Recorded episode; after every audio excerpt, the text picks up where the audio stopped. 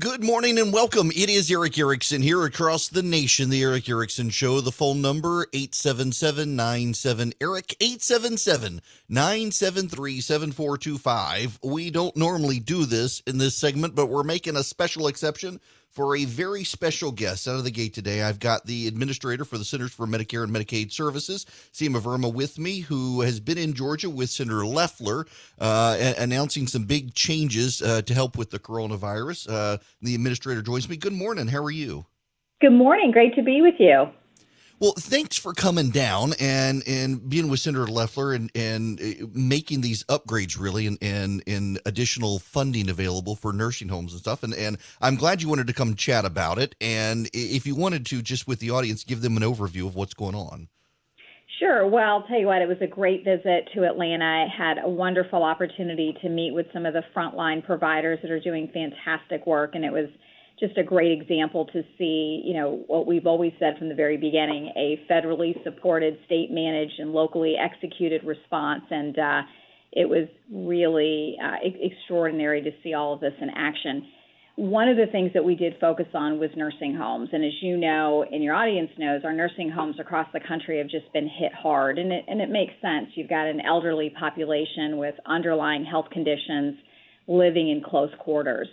And this has been something that the president has focused on from day one um, the restriction on visitors, a lot of uh, focus on giving nursing homes tools, guidelines around infection control. We had provided about $4.9 billion of funding for nursing homes, but just last week the president announced another $5 billion. He's also made it possible for every nursing home across the country to be provided with point of care tests. And this is going to be really critical. I think this will be the turning point for nursing homes to be able to test inside the nursing home. That way, they have rapid response. They know which healthcare workers are infected, and they can take the proper steps. The other really important thing is that it will create now the pathway for reuniting um, our residents with their families. This has been tremendous stress on residents that have been separated uh, for their, from their families and friends as well as being restricted from activity. So we're very encouraged by this news with the point of care test and the additional funding. Well, along with the test and the additional funding, so five billion dollars, and I wanted to talk to you about the testing because it, does seem, for example, uh, early on in Florida, uh, the data was presented to Governor DeSantis, who, regardless of all the criticisms the governor may have, something he got really right is uh, he locked down nursing homes. Uh, if a patient got infected, moved them out of the nursing home away from everyone else. Wouldn't let them go back until they were were negative. And it, it really does seem like that that early preventative care helped in Florida save nursing home patients in a way that that didn't happen in New York. And part of that is not just testing the patients, but also the staff. And given now that we know that people are so much more infectious before they even have symptoms, uh, what what can be done, what is being done to prioritize making sure the staff are regularly tested? Well, well, I agree with you. I think the focus on nursing homes is important because if we look at deaths in this country, almost half of them came from nursing homes or assisted living facilities, some type of a congregate setting for seniors. So that's why the focus on that is so important if we're trying to, you know, keep our mortality rates down, keep people out of the hospitals. That early intervention with nursing homes is so critical. You know, some of the problems that we've had with some governors, like in New York, is that they forced nursing homes to take people that were COVID positive. And that I think is a is a real mistake. What we're recommending is, you know, I think boots on the ground We've the president has asked for every nursing home across the country to be surveyed. It's important to have boots on the ground to see what's going on in the nursing home to assess their capacity. What we're finding, and I think some of this came up in the conversation that we had yesterday, was that you know, a larger nursing home may be able to have a COVID specific unit. If it's larger, they may have several floors and they can say, all right, this unit is, is going to be all COVID, all the staff is specially trained. But there are some smaller nursing homes out there that this is this creates more of a challenge. And so forcing nursing homes to take COVID positive patients um, has led to disastrous results in New York and something that we want to make very clear shouldn't happen. Nursing homes can take COVID positive patients, but they have to be prepared to isolate them and to make sure that they can take the proper precautions to avoid the spread to other patients. What additional uh, training and support is um, the, the Centers for Medicare and Medicaid Services doing for these nursing homes? One of the things that we're doing is what we have something called quality improvement organizations, and they actually provide on the ground technical assistance. So they will go into the nursing home. They're not there to find them, they're not surveyors, but they're really there to be problem solvers to, to take a look. They do an assessment to figure out where the nursing home is and then work with them. And we're doing that across the country. They're going in nursing homes, they're providing, um, you know, even remote help if they don't want somebody in the facility. The other option is we're just doing online training. And one of the things that the president talked about in his announcement is we're going to be putting out a national certification program around um, COVID prevention in nursing homes and that's something we're going to want every nursing home to participate in.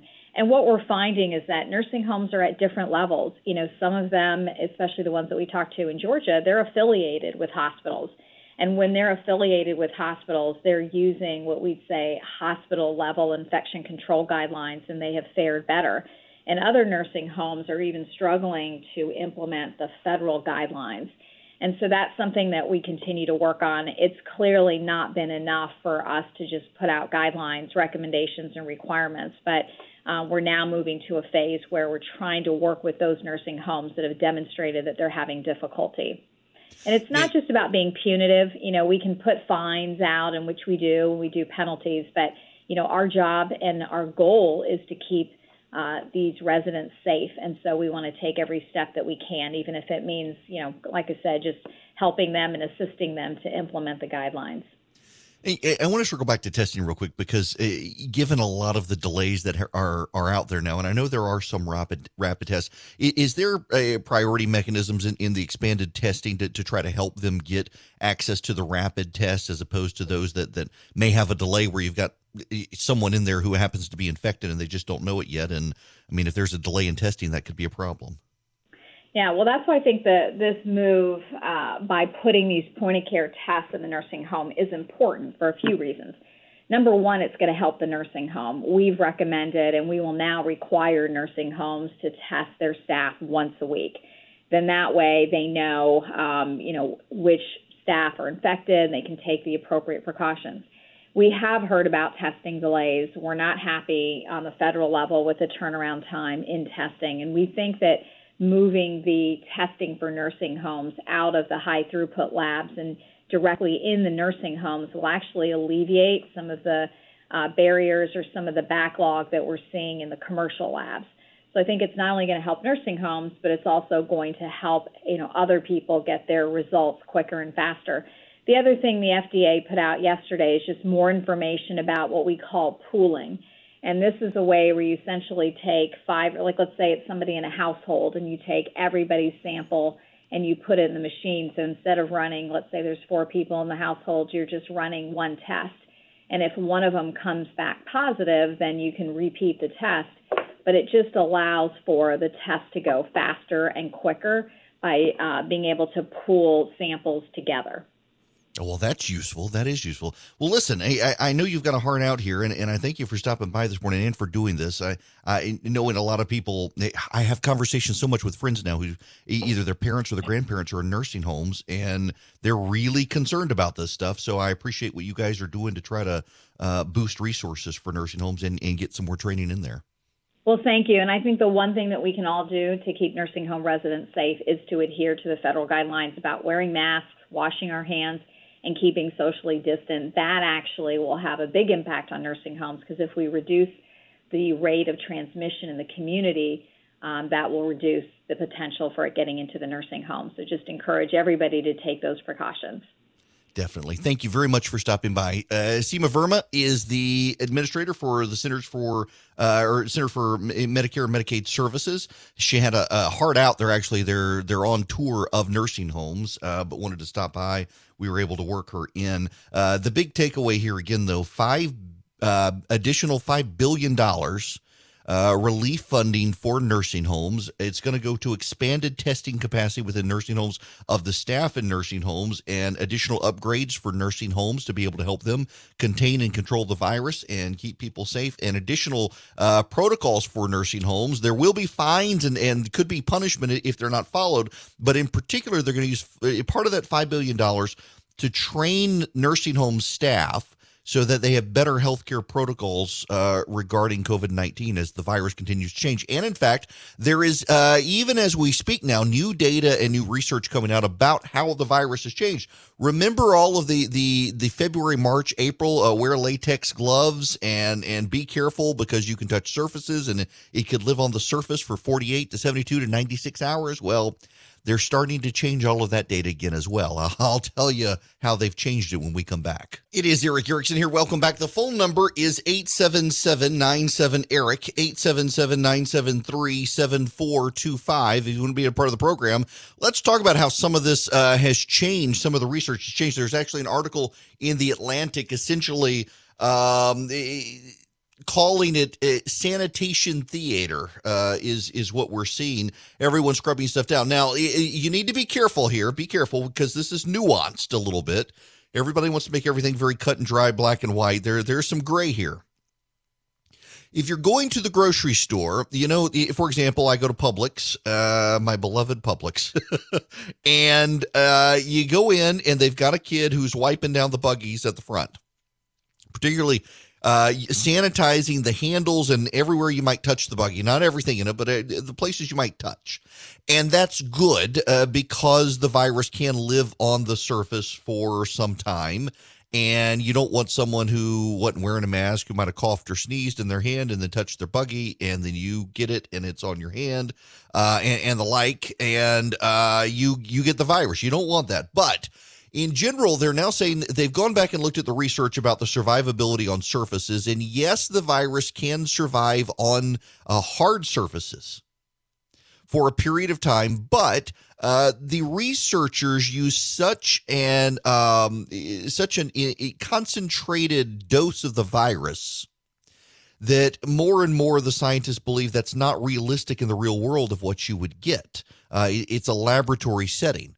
And so they're thinking more and more is that the sanitation is good and please do wash your hands consistently and use hand sanitizer. But the odds are you're going to, to to not get it from touching things. Where you're going to get the virus, and this is important, is from the air. That's why increasingly they're saying use masks because increasingly the data shows that it's not. You need to understand something wearing a mask has nothing to do with you getting the virus from from an infected person. If an infected person is not wearing a mask and you're wearing a mask, the odds are you're going to get the virus. Let me say that again. If an infected person is not wearing a mask and you are wearing a mask, you're probably going to get the virus. But if the infected person is wearing a mask and you're wearing a mask, you're probably not going to get the virus. So, how do we know who's infected and who's not infected? Well, you presume everyone is infected, and so everyone wears a mask, and that radically reduces it. Listen, there's there's not a coincidence, I don't think, that you've got about 80% of people now in Arizona, Florida, in Texas, in Georgia are starting to wear masks. The, the the surveys, the general surveys, and you know Ipsos and and Reuters and some of the others, they go out and they do these surveys, and seventy to eighty percent of people are now wearing masks in public, and uh, it, it's been going on now for some time, and we've crested and turned the corner. Uh, there does appear to be real world data out there that uh, our changes in behavior, including more people staying home and people wearing masks, actually is working. Um, but the big issue is that all of the the uh, sanitation theater that you're seeing, as people are now describing it, really is sanitation theater. That there's some good on airplanes and the like, the sanitation and stuff that they're doing is very good. I know on Delta, they are between flights now, they're coming on board with sprayers uh, that spray uh, antimicrobial spray that gets in the air and also all over everything to clean. Uh, and then they're giving you sanitation wipes when you get on board and and uh, hand sanitizer to be able to keep yourself clean. And, and that sort of stuff actually is good. Um, but again, the big issue is we don't know who has the virus because most people who get it don't have symptoms and they're still contagious.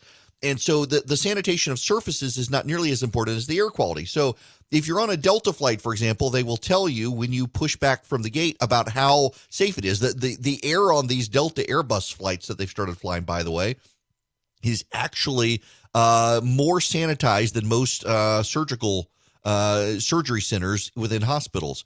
The air recirculates every the, the air the, the new in, the, the new intake of air comes in every 13 to 15 seconds and it's sucked down to the ground so the virus instead of spreading out is pulled straight down to the ground and then out the vents uh, and there's HEPA filtration and all that. So uh, great great uh, protocols if you're flying on Delta. By the way, there's a general consensus. Let me just since this show is is mostly in Georgia and Delta is a Georgia based airline. Let me just commend them one more time for uh, what they're doing. Uh, they are now universally regarded as perhaps in the United States the most sanitized, cleanest airline to fly right now. The odds of you getting the virus on a Delta flight are pretty slim to none, given the protocols that they're putting in place to be able to um, be be able to keep you safe on board while flying.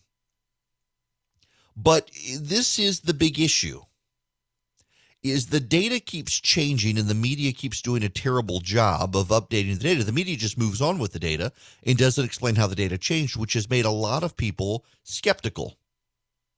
And that skepticism is bearing out in odd places as well, including the virus and I want to spend a little bit of time on um, the the conspiracies over the vaccine and the spread of the virus. Because man, the conspiracies are coming out of the woodwork over this virus. And by the way, I, am on the side of there's legit concern about the viruses, we uh, about the vaccine. Uh, that we need to talk about right now though i want to do my bit for public service around the nation some of you perhaps are getting seeds in the mail and you have no idea why you're getting seeds in the mail. There's actually a story out there. CBS News is doing a story on it. Mystery seeds from China are landing in Americans' mailboxes. This is happening all over the country. It's happening in Georgia. Agricultural officials in multiple states issued warnings Monday about unsolicited shipments of foreign seeds and advised people not to plant them. In Kentucky, the state agriculture department was notified that several residents received unsolicited seed packets sent by mail that appear to have originated in China. The types of seeds are unknown and could be harmful, stressing that they should not be planted. We don't know what they are, and we cannot risk any harm whatsoever to agricultural production in the United States. We have the safest, most abundant food supply in the world, and we need to keep it that way. Anyone in Kentucky receiving packages of foreign or unfamiliar seeds should contact the state agriculture department immediately. Same applies in Georgia, by the way. The Georgia Department of Agriculture put out the same notice. At this point in time, we don't know enough information to know if it's a hoax, a prank, an internet scam, or an act of agricultural bioterrorism. Unsolicited seeds could be invasive and introduce unknown diseases to local plants, harm livestock, or threaten our environment. Residents of at least eight states have now received packages of seeds that appear to have originated in China, with officials in each urging people not to plant them. Reuters said the USDA confirmed in a statement it's working with the Department of Homeland Security and state officials to stop any illegal seeds entering the country. Now, you're laughing at this. You're thinking maybe it's marijuana or something. No, so you know kudzu. Those of you who are in the South, you know kudzu. If you're in the North, you don't know kudzu. Kudzu is invasive and takes over everything. Kudzu was introduced into the country during the Dust Bowl of the 1930s as a ground cover plant to prevent erosion. The problem is that uh, kudzu in Asia behaves differently from kudzu in the United States. And kudzu in the United States is invasive and takes over everything, and it is almost impossible to get rid of because of the way it spreads. And this has happened numerous times in the past where invasive species have been introduced that take over and ruin uh, domestic crops or spread uh, uh, diseases. They're susceptible to fungus that then mutates and gets on other plants. And they're worried about this. Uh, in North Carolina, multiple people have uh, received the seeds. In Georgia and New York as well, people have received these seeds, and some idiot you know is going to plant them to see what it is. Uh, and it's it's not wise to do if you randomly get seed packets in the mail, you should not be planting your random seed packets if you don't know what they are. Uh, we don't want to set off an invasive species in the United States that starts killing off corn crops or something like that. That would be awful bad, people. So please be smart, be careful, be responsible. And if you didn't order seeds and you get them in the mail, be careful. Um, y'all, I hate to do this to you. Um, but because I'm getting friends of mine asking me, and I know they're listening to the program, uh, um, have you seen the? Okay, I I I need to warn you first. Uh, I I I I don't want to. I don't. I don't want to talk about this, but I'm afraid I have to because I've gotten already about a dozen emails and text messages on this. Have you seen the woman, uh, the doctor, uh, who is in front of the Lincoln Memorial, black lady who's talking? Uh, I think Donald Trump Jr. Uh, retweeted the video of her. She's saying people don't need to wear masks, and uh, she's got other claims. Y'all, um,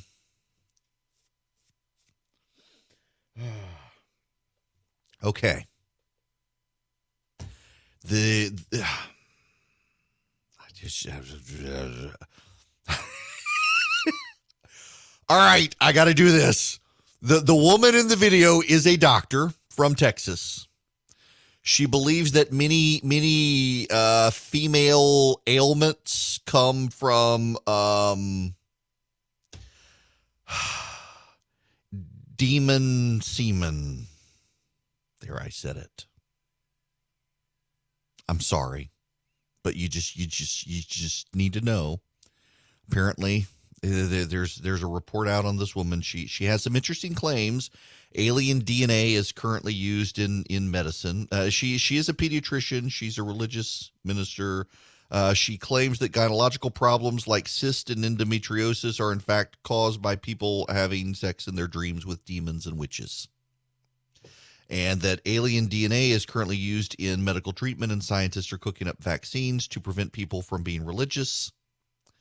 Uh, and um, she said the government is run in part not by humans, but by reptilians and other aliens.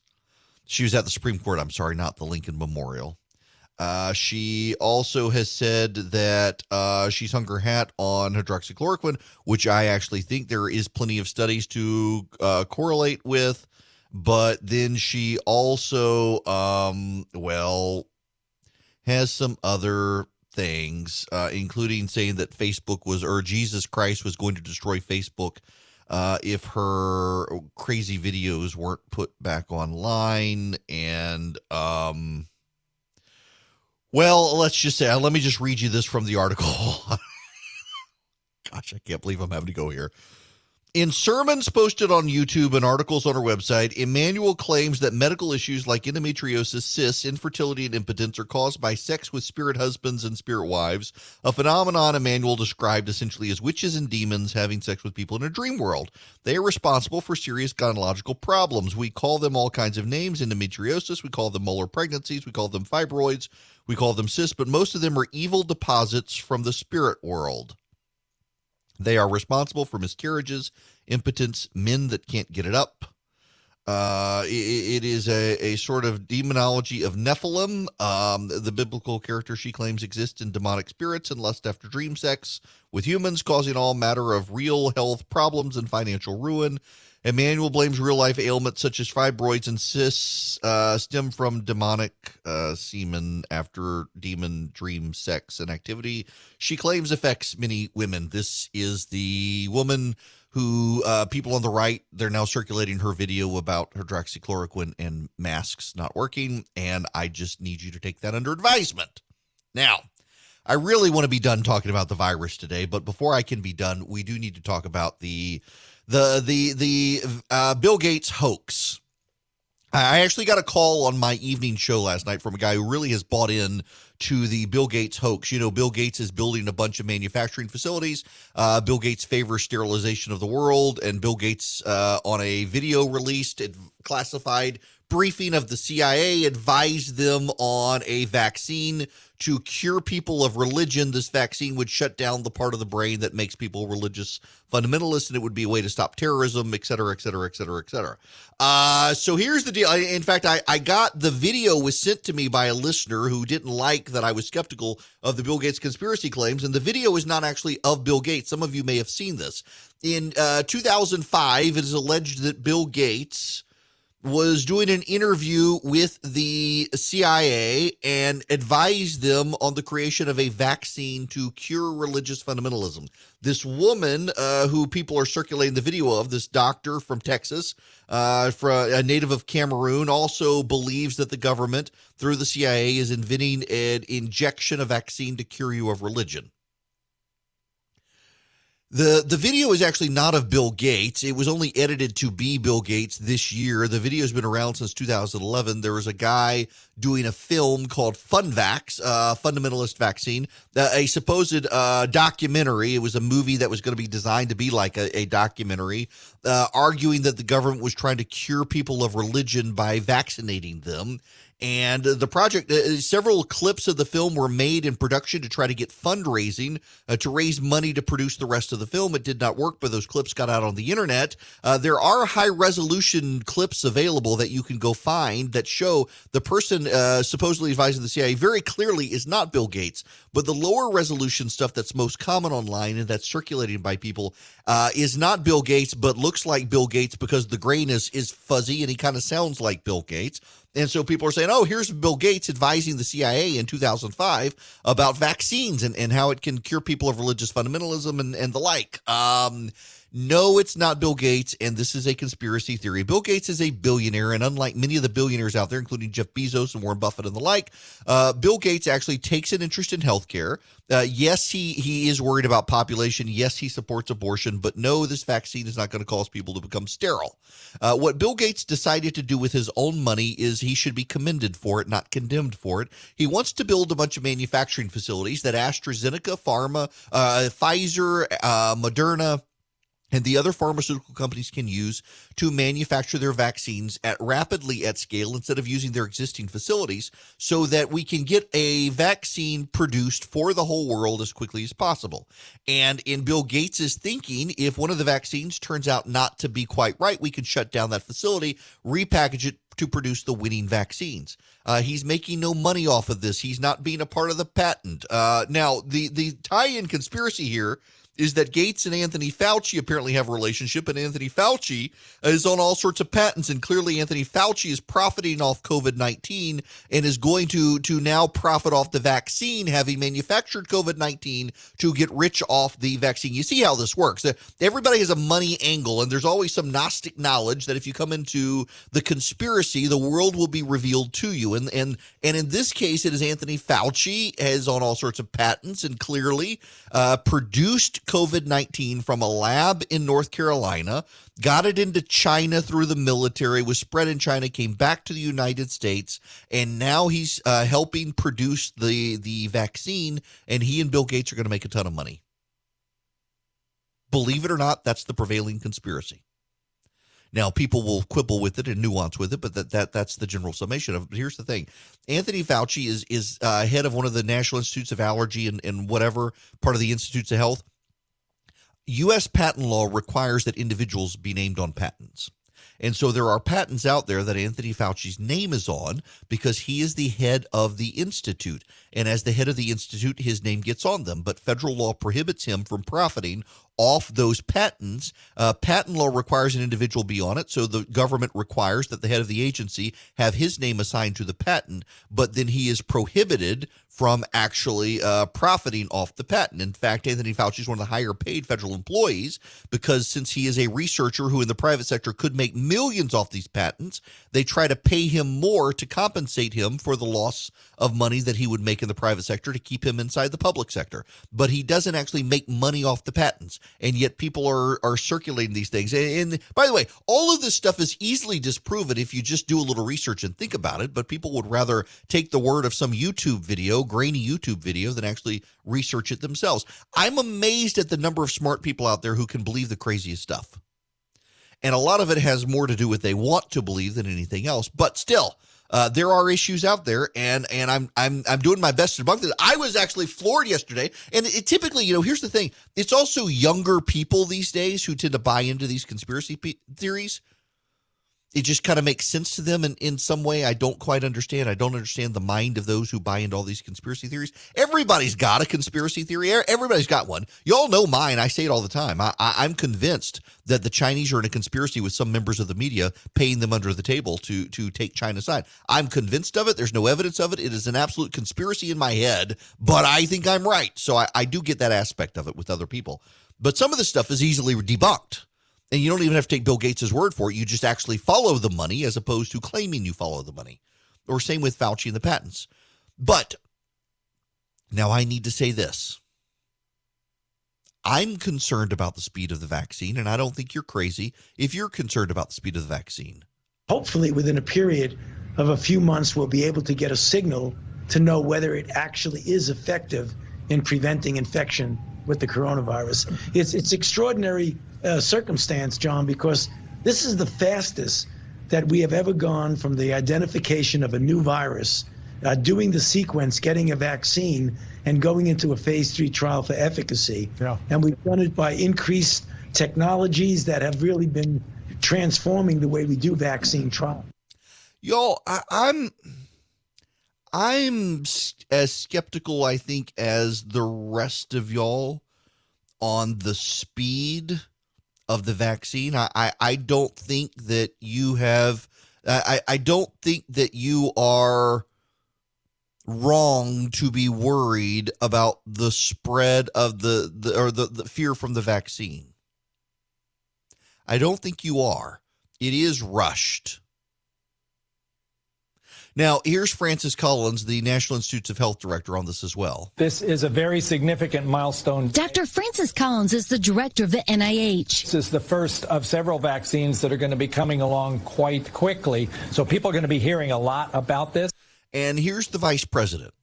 The FDA uh, cleared the way today for what will be uh, the first phase three clinical trial in the United States. 89 sites across America with up to 30,000 participants will begin uh, their first phase three clinical trial on a vaccine uh, for the coronavirus. I'm going to leave that there because the, the, the, audio is kind of low. There, there just isn't a way to, to boost that one.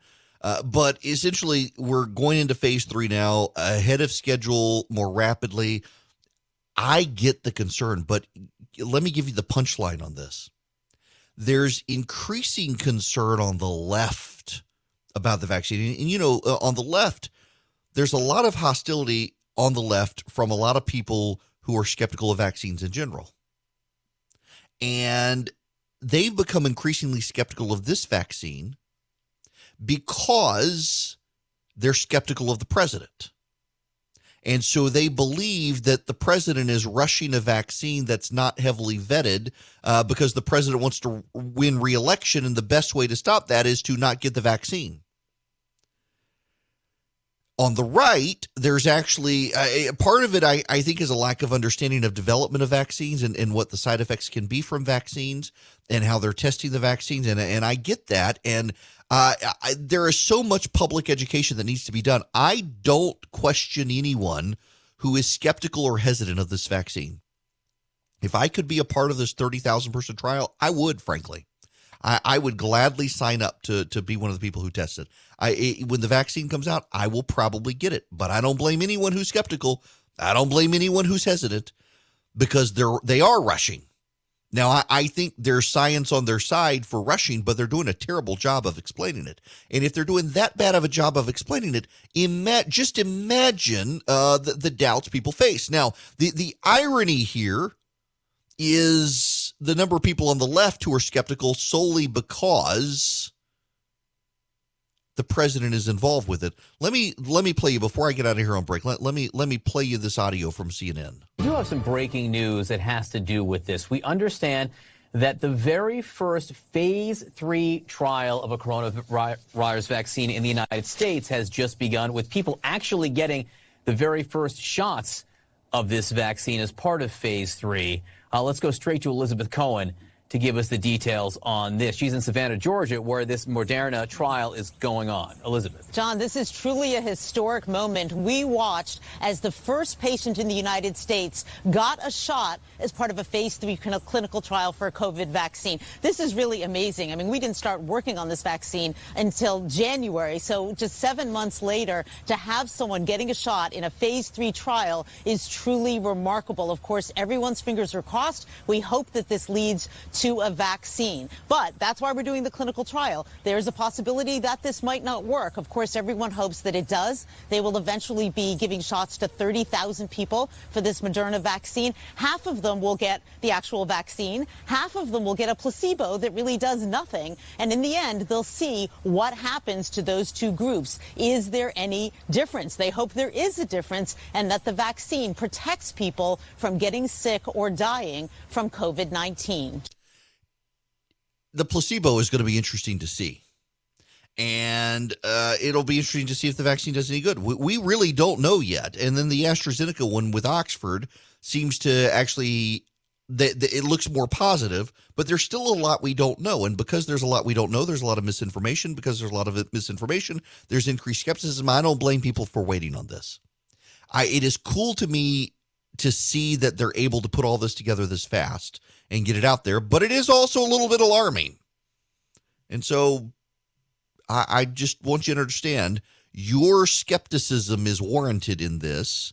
I think it'll be okay, but no one can say for sure. And you have legitimate skepticism, but your skepticism should not be that the president wants to win, win re-election, so he's made them cut corners to rush this, which is the skepticism on the left right now, and it's completely unfounded. Coming up later, I talked to Congressman Doug Collins about the Attorney General testifying today before Congress. It's actually William Barr. This is his second go round as Attorney General of the United States, and he's never actually testified before the House of Representatives before, so it'll be new for him today. It's going to be dog and pony show, and Doug Collins and I talked about it. Uh, I want to talk to him about that and some of the attacks that he is facing out there right now. I just I got this email during commercial break. Yesterday, there was a big story on how Kamala Harris is, is largely out of the running to be Joe Biden's vice presidential pick. By the way, I'm sorry, I didn't play this audio yesterday. Um, this is Joe Biden. My name's Joe Biden. I'm a Democratic candidate for the United States Senate. Look me over if you're. the debates, y'all cannot write off this race, nor can I, until we get to the debates. Chris Wallace set for an hour with the president and now wants an interview with with Joe Biden. In our interview last week with President Trump, he questioned whether his Democratic opponent Joe Biden could handle a similar encounter. Well, this week we asked the Biden campaign for an interview, and they said the former vice president was not available.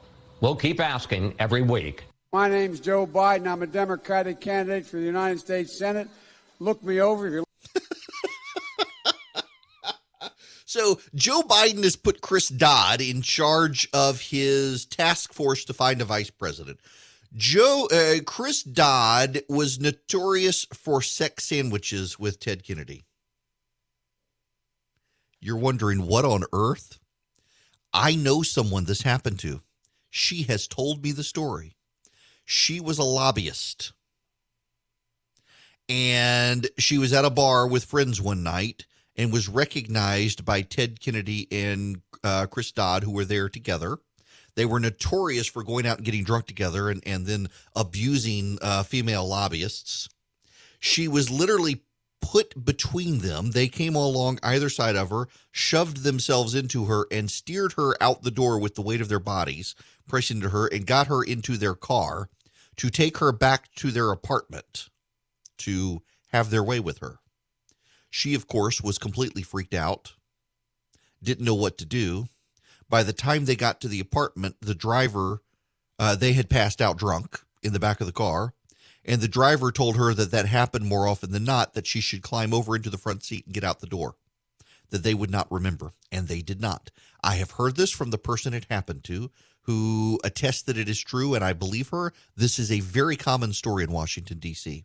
And in a Me Too age, having Chris Dodd in in uh, running Joe Biden's operation to find a VP pick is very interesting and, and also very tone deaf. Uh, and, and what is also very funny about it is that Kamala Harris prosecuted a number of Chris Dodd's very good friends. So I don't think that's going to go over well. So all of that is to say, I get an email this morning. Would you like to speak with former former senior advisor to Biden and chief transparency officer of Transparent Business, Moe Vela?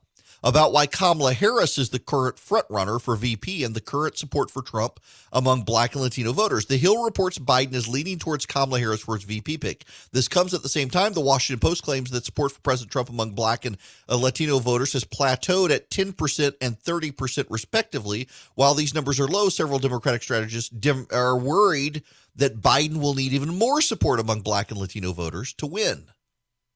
So it, it, reporting comes out of the Politico that basically Kamala Harris is done. You've got the Botox scandal with Kamala Harris coming out as well, but the Hill has someone to say, "Hey, no, she's really the she's really the front runner." No, she's not.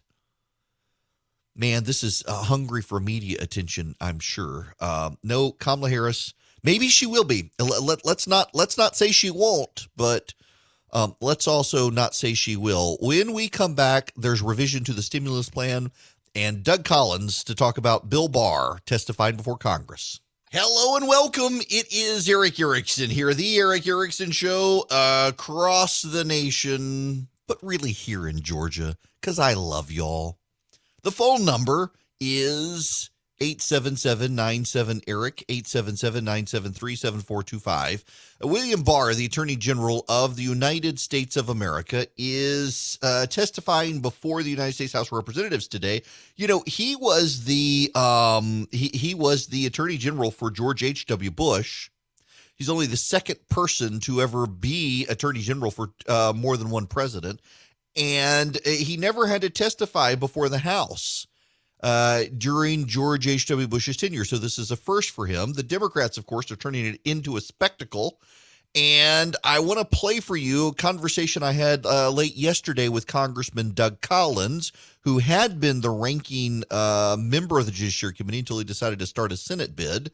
Uh, and I, I just, I got to play you this audio of our conversation where we talk about William Barr before the House and a few other things as well.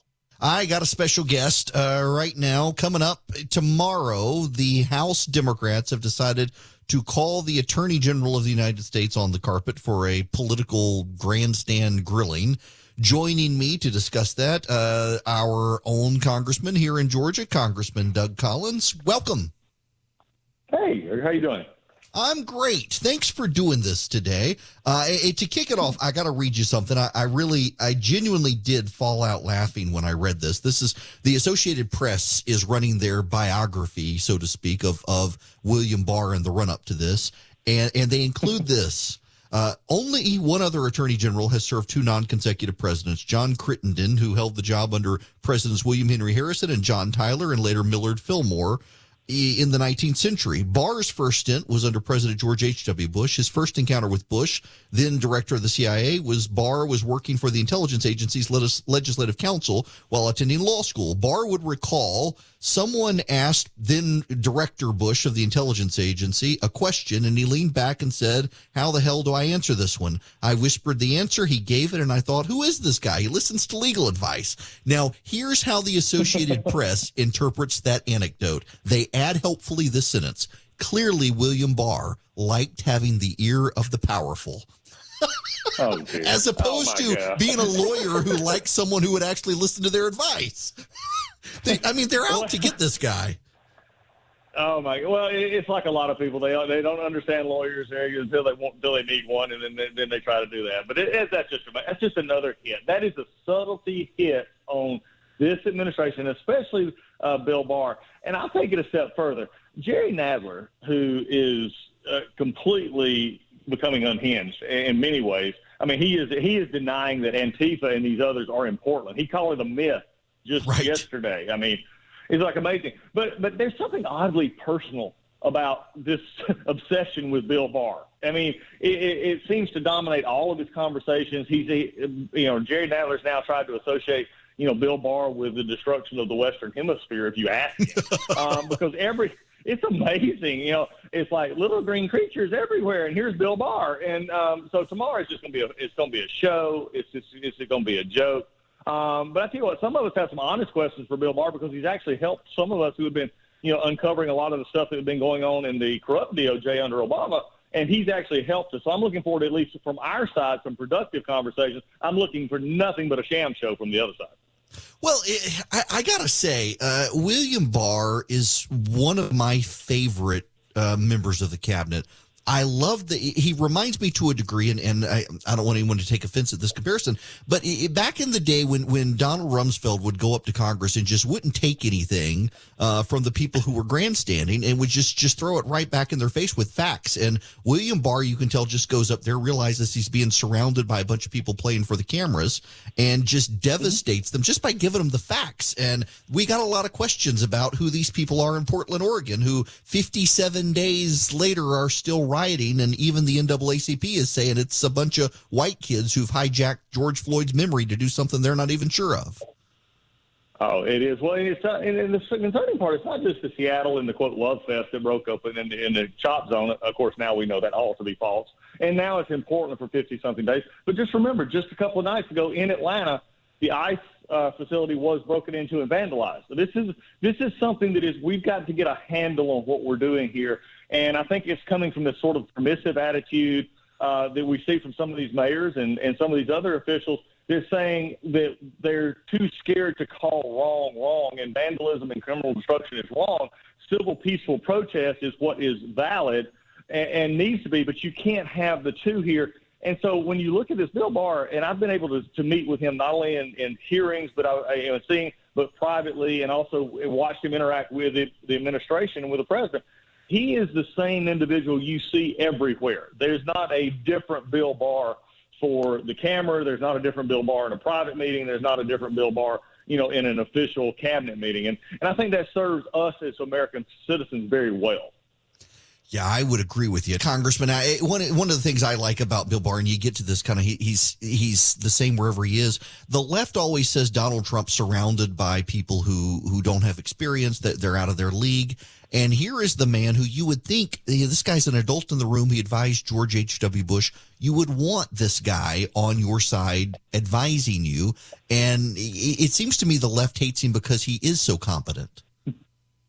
Uh, that's exactly right. I mean, look, he's going before a committee that last year brought when he wouldn't attend because he they were trying to strong arm him, and we were fighting back against these uh, questions from staff and all this. You know, they brought in chicken, they brought in fried chicken, Seco, and this, and he just didn't care. He said, "I'm not going to be pushed into something I'm not going to do." And I can tell you, Erick, and I tell your listeners that I've watched him interact with the president. I've watched him interact with me, and he will have his own opinion. He's not afraid to share it. And even if it differs from everybody else in the room, but yet he'll say, okay, I don't agree with this, but what can we get done? And I think that's the sign of a mature, you know, person who's very secure in their own skin, but also one who that the left can't stand because they can't manipulate him. He stands for principles. He'll articulate those principles, and they don't. He's not going to be just you know rushed over by the latest craze or fad that the left wants to promote. Well, now, Congressman, I, I need to shift gears on you real quick um, because I, have got a rule I, I, decided to employ on this show. Uh, you and your opponent for the Senate race, I like you both. I, I don't want to have people come on this program and, and trash one or the other. But I was a lawyer for six years and I represented uh, drug dealers and burglars and car thieves because I represented indigent clients who couldn't afford a lawyer, and I did it as part of practicing law. And I, am personally offended that you, who also did that, representing indigent clients who otherwise couldn't afford a lawyer when they're entitled to one under the Constitution, uh, might be subject to attack for doing your bit to defend the Constitution. Uh, it is it is very offensive, and what it basically says is those who can afford an attorney get the benefits of the Constitution, and that's not what it, it tells. And what's even more offensive, frankly, Erick, and I'll just leave it this: is when you show pictures of people I supposedly represented, you ought to at least have checked to see if I actually represented them and not just put them on there for, you know, uh, scare purposes, the color of their skin. And that's bad. That, indigent defense is, is deserving of a, a defense. and most of the, almost every one of them go to jail. But they deserve somebody to stand with them. And I know your theological background. Someone once asked me because you know I came from a pastoral background. I left the pastorate to become a lawyer. And someone once asked me, they said, Doug, how can you be a pastor and represent people who have done, you know, these terrible things or been accused of these terrible things? And I asked them, and this is from my faith perspective. I heard somebody say this one time, and I agreed with it, and I've sort of made it my own. And that is, if from my faith perspective, if Christ stood with me on my worst day, how can I not stand with someone else that He created on their worst day? And you know, that's just you we've got that into our constitutional understanding, and we've got to keep that up. Yeah, I, completely agree with you. Um, wanted to give you a chance to respond on that. Listen, thank you so much for stopping by, and good luck tomorrow running circles yet again around the, the people on the other side. You'll have some great help there with William Barr talking. We'll do it. We'll do it, Erick. It's always good to talk with you. Take care. That was my conversation with Congressman uh, Doug Collins from yesterday. Bill Barr now testifying, the, the testimony getting underway. Uh, and, you know, the man really is, William Barr, is smarter than pretty much anyone on that committee. And it's going to be, he's very no nonsense. It's going to be interesting to watch him uh, put up with those people.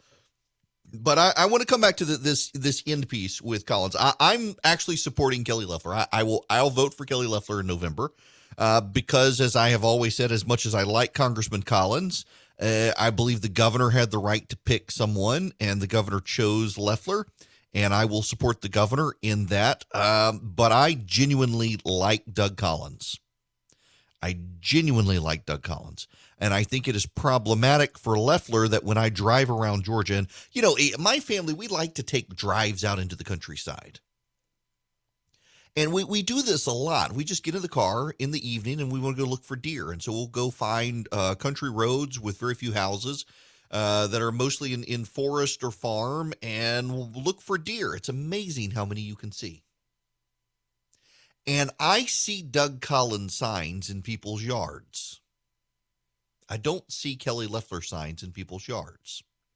And that should be tr- worrying for a lot of people out there uh, that there there aren't signs out there uh, for Loeffler. They're they're they're in the right of way, uh, but they're not actually in um, they're not actually in people's yards. And a sign in someone's yard is actually worth paying attention to. A sign in a right of way is not. And a lot of people go out and they try to win the sign games. When you're running campaigns, one of the things you do is is you you try to run the the the race. Now, I was I ran a race for a friend of mine. It's actually the last campaign. I used to do campaign management.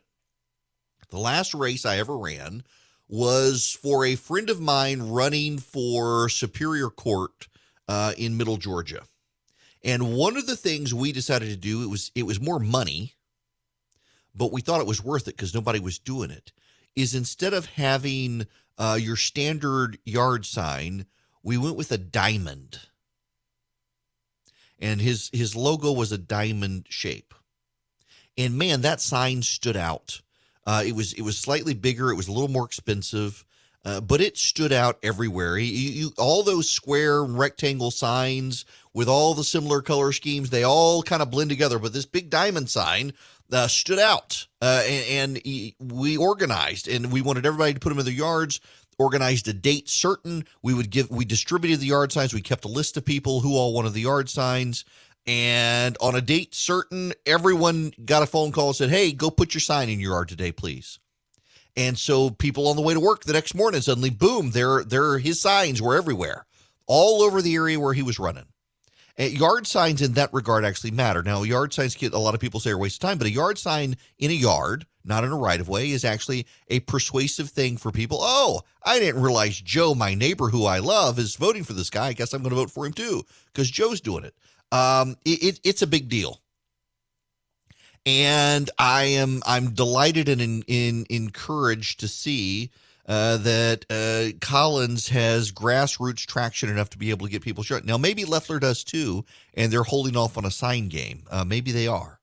Um, and and there are a lot of people who would say, well, signs aren't a lot of they're not really important, and, and I get that. But I think a sign in someone's yard is notable, and I don't see a lot of them for Loeffler. She's having a hard time building up her grassroots because of the pandemic. She can't go door to door she's somewhat at a disadvantage here, uh, but she does have a lot of money to spend. She's spending it and Collins is going down in the polling and she's going up in the polling and so she has a, she definitely has a chance and I do get the sense that her campaign has turned around but y'all I'm sorry I was an indigent criminal defense attorney because I had to be uh, when I was a lawyer for five it's really six years but for five years in Bibb County you were required during those years you had to uh, represent indigent criminal defendants. And I, I've mentioned this before. I, I had no choice in the matter. If I wanted to practice law I had to do it.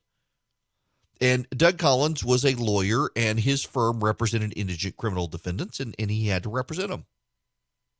And I just don't like the idea of attacking a lawyer for representing a criminal indigent defendant. Because our Constitution requires that everyone has representation and an indigent criminal defendant does not have that representation, the court must assign them a lawyer. Doug Collins was a very good lawyer, and he stepped up to fill the void to ensure that someone had legal representation, and he was doing his support uh, his part to defend the Constitution. There are plenty of there are plenty of things you can criticize Doug Collins for, and I'm sure we will see those. And I wish the Loeffler campaign would would move on from this because I just I find it unseemly to attack someone for daring to stand up for our constitutional system and represent someone uh, who is an indigent defendant and needed a lawyer. I just I I that's just not that's not something you attack someone for for defending the Constitution. It is Erick Erickson here, and I'm gonna make some of you potentially angry. Uh, and that's okay because uh, we need the, the the truth shall set you free. I'm going to play some audio because this is this is the big speech. This is the thing that that rode him to the spotlight. This is the thing that that made him famous and ultimately galvanized support for him to run for president. And it happened uh, on this day way back when. Now, even as we speak, there are those who are preparing to divide us. The spin masters, the negative ad peddlers, who embrace the politics of anything goes. Well, I say to them tonight, there is not a liberal America and a conservative America. There is the United States of America. There is not a black America and a white America and Latino America and Asian America. There's the United States of America. The pundits the pundits like to slice and dice our country into red states and blue states. Red states for Republicans, blue states for Democrats. But I've got news for them too. We worship an awesome God in the blue states, and we don't like federal agents poking around in our libraries in the red states. We coach Little League in the blue states, and yes, we've got some gay friends in the red states. There are patriots who oppose the war in Iraq, and there are patriots who supported the war in Iraq. We are one people, all of us pledging allegiance to the Stars and Stripes, all of us defending the United States of America. I can leave that there now. Uh, that is uh, Barack Obama's um, speech at the Democratic National Convention, uh, July 27th of 2004, to the Kerry Edwards uh, nomination. Uh, l- l- let me let me read you uh, again the key quote here. There is not a liberal America and a conservative America. There is a United States of America. There's not a black America and a white America and Latino America and Asian America. There's the United States of America. Wow. What happened to that guy? Because because I remember the Barack Obama who ran for office in 2008 and told uh, his supporters to take guns to knife fights. I remember the Barack Obama who told Hispanic voters Republicans were their enemy. I remember the Barack Obama who vilified gun owners in the NRA as part of the problem. I remember Barack Obama who sued nuns and, and small businesses that were Christian to force them to kill kids. I remember uh, Barack Obama, who organized a, a, panel with inside the with inside the White House, where you could turn in your neighbors for supposedly lying about Obamacare. I remember a Barack Obama who sent mail pieces uh, to people to let them know that their voters had voted Republican or hadn't voted at all. All of those things happened. Uh, the the hagiography, the, the the sainthood of Barack Obama by the media, is gross. He was a divisive politician. I remember after one of the school shootings, Barack Obama came out and immediately, in his presidential statement, started attacking gun owners and the NRA and making it political while the bodies were still warm. And yet, somehow or another, he is lionized as a uniter. It is always thus with the media narrative. George W. Bush was a divider. George W. Bush was was someone who tore apart the country. George W. Bush was someone that uh, it, it, people deservedly could hate. Barack Obama, no, no, he's a uniter. No, he wasn't. Barack Obama hired Linda Douglass from ABC News, who encouraged people to turn in their neighbors if they were lying about Obamacare. Remember that they actually set up an email address where you could forward chain emails or or what your neighbors were saying about Obamacare. Remember in, in 2012, they actually sent out mail pieces to people saying, hey, your neighbor voted Republican. Your, your neighbor's a Romney supporter. Did you know that? That was Barack Obama's campaign. It's very much like, like the, the, the worshipfulness of, of John Lewis, who is an American hero who we should praise, uh, but we should not leave out the partisanship there either.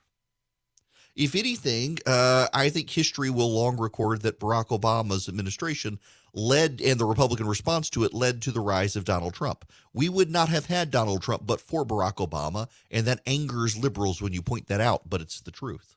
Hello there, it is Erick Erickson. If you would like to be a part of the program, the phone number is 877 97 Erick, 877 973 7425 the hearing with uh, William Barr has been delayed because Jerry Nadler, the Democratic chairman of the House Judiciary Committee, was in a car wreck headed over to the hearing.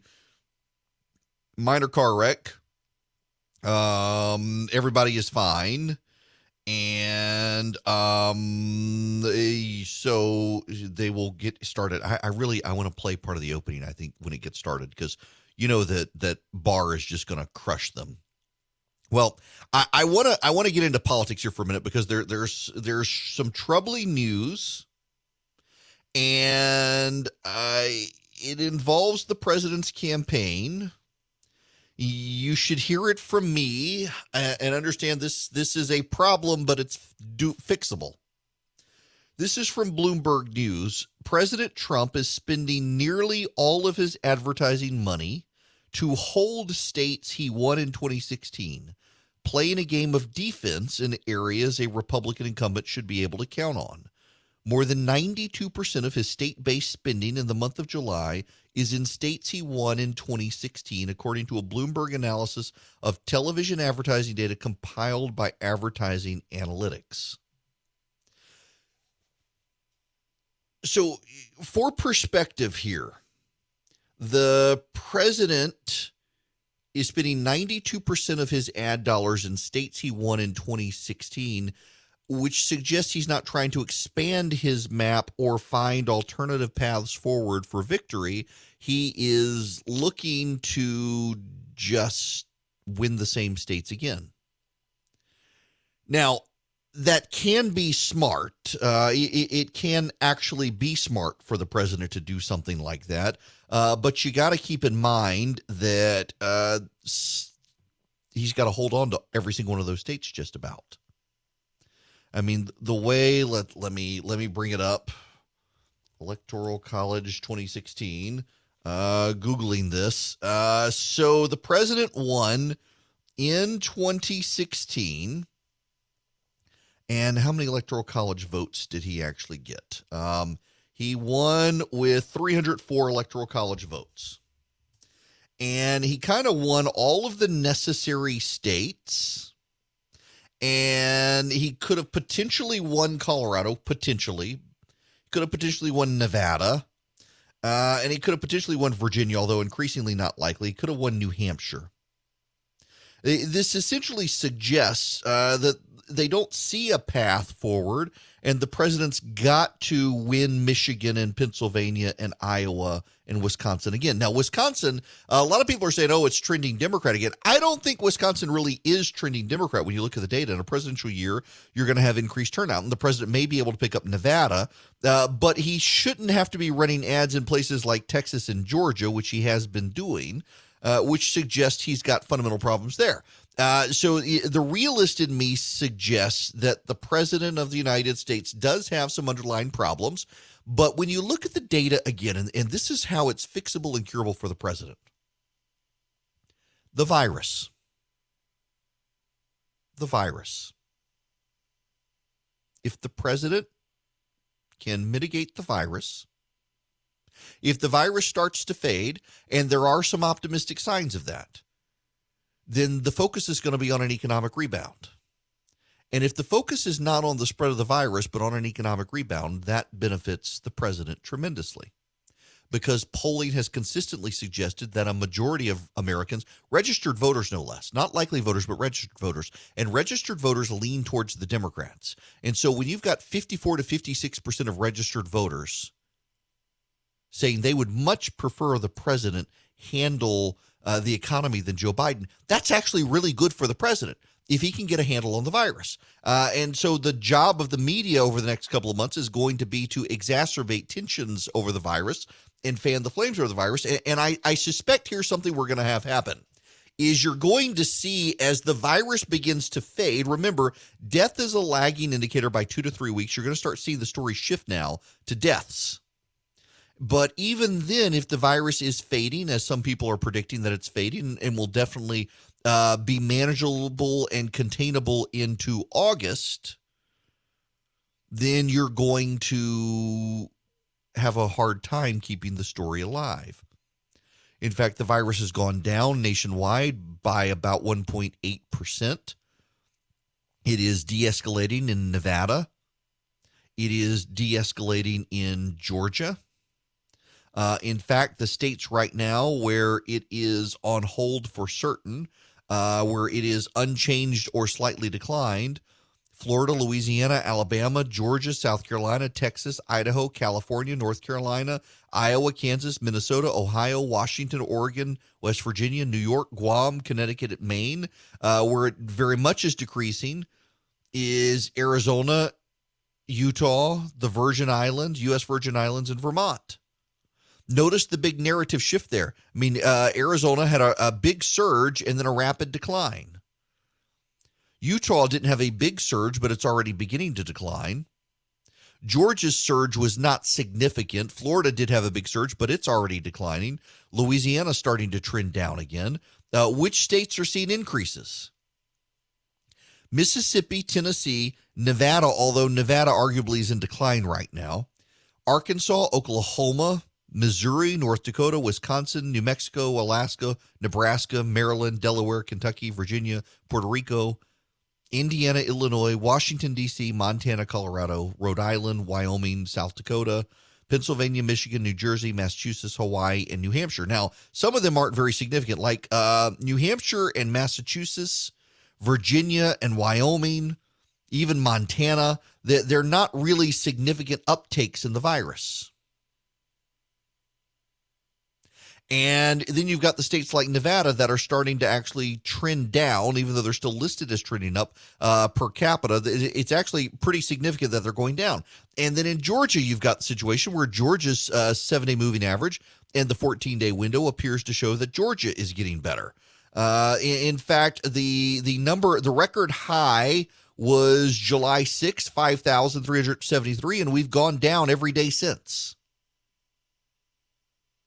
in the 14 day window. In fact, for those of you on the live stream, let me pull this up so you can see the see the graph here. It's it's pretty big deal that the the graph is showing that we had on July 6th 5,373 cases. In July 7th, 4,870. And then July 8th, 4,113. July 9th, 4,070. We'll skip the weekend and go to July 13th, 4,000 uh, 6, and then July 14th, 3,355, July 16th, 3,195, and on and on down it goes. That's actually really good news and, and really encouraging data out there for the state. Now, some counties in the state are not doing well, but by and large, the state is doing what it needs to do, and the other states are as well. So if the virus fades, that gives the president of the United States uh, a, a, real uh, incentive to be able to focus on the economy. The problem, of course, is what to do in the meantime. And the Republicans are squabbling amongst themselves about the stimulus and what to do with the stimulus and how much money to put into the stimulus. Here is Senator Chuck Grassley of Iowa. So we want to continue to help the unemployed, but we want to encourage work. And we've learned a very tough lesson that when you pay people not to work, what do you expect? And so this payment will be adjusted so that we have additional payments to help people for approximately 70 to 75 percent of their uh, income. So let, let me give you this from the Wall Street Journal. Senate Republicans rolled out a roughly $1 trillion coronavirus relief bill proposal Monday, launching a mad dash to reach a deal with Democrats on expiring unemployment payments and other aid disputes in the party's rival plans. The Republican plan cuts the current federal $600 weekly unemployment supplement to $200 a week through September when when the payment will then combine with state benefits to replace 70% of previous wages. Democrats have proposed continuing through January the current $600 a week supplement, which costs about $15 billion a week. The U.S. jobs market has partially rebounded since the unemployment rate went from 50 year lows to record highs early in the pandemic with employers adding 7.5 million jobs in May and June after cutting 22 million non farm jobs the prior two months. But a recent increase in people seeking unemployment insurance signaled the recovery could be faltering as COVID 19 cases surge in the South and West, prompting new business closures. Senator McConnell billed the Republican proposal as the appropriate response to the toll the virus continues to take across the country. We have one foot in the pandemic and one foot in the recovery. The American people need more help. They need it to be comprehensive and they need it to be carefully tailored to this crossroad. That's what this Senate majority has assembled. Now, Democrats, of course, want the $600 a week payment through the end of the year. The problem with that is it is incentivizing people staying on the sidelines. And increasingly, you've got uh, employers saying this is not good. And it's not good because they're having trouble finding workers to staff up. So, for example, uh, I have been in several restaurants of late. I've been eating outside at all of them, haven't gone inside. And they are short staffed. They're having trouble getting employees to come back there have been uh, numerous incidents in the last several months where employees have gotten mad at employers for taking PPP because the employees were getting more money on unemployment. We have incentivized unemployment, which is a problem.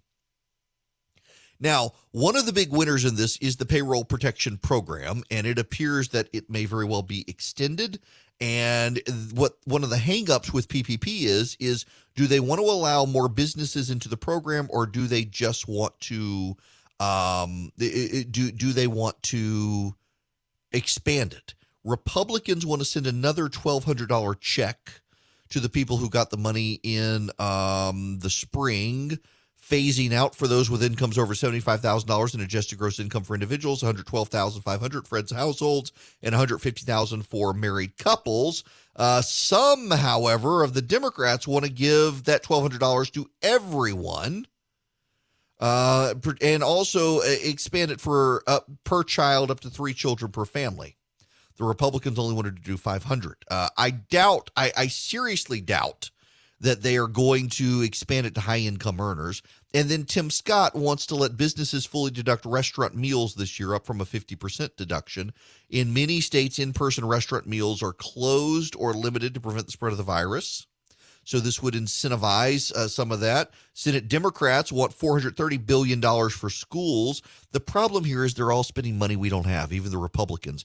Bloomberg is out with a report today. Goldman Sachs is warning that we are devaluing the American currency to such a degree people are running off into gold reserves, and we may be making America uh, end the American uh, fiscal responsibility enough that the dollar is not a reserve currency for the world. That emboldens China.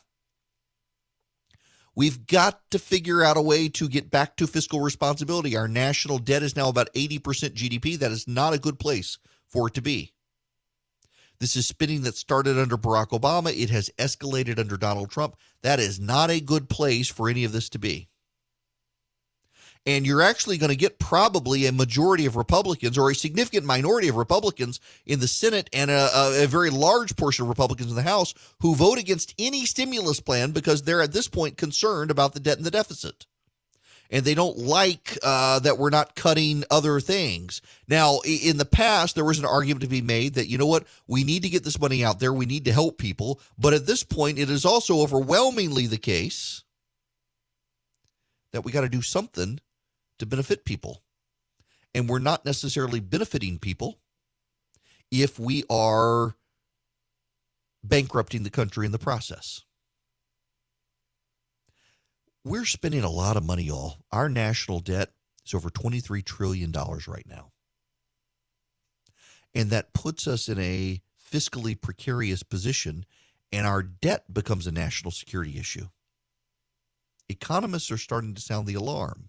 And you got a lot of people in Washington who just can't believe it, and a lot of people in Washington who don't care, and a lot of people in Washington who really take the position, oh, well, China is going to uh, they're going to dominate us anyway. We might as well go on and accept it. We, we should not accept Chinese dominance. So I, I just would urge you all to, if you know your representative or your senator, express concern. David Perdue here in Georgia is one of those who cares deeply about the debt and the deficit. And we're going to have to care about the issue it is fundamentally going to undo us as a nation if we can't recognize that the debt and the deficit do actually matter.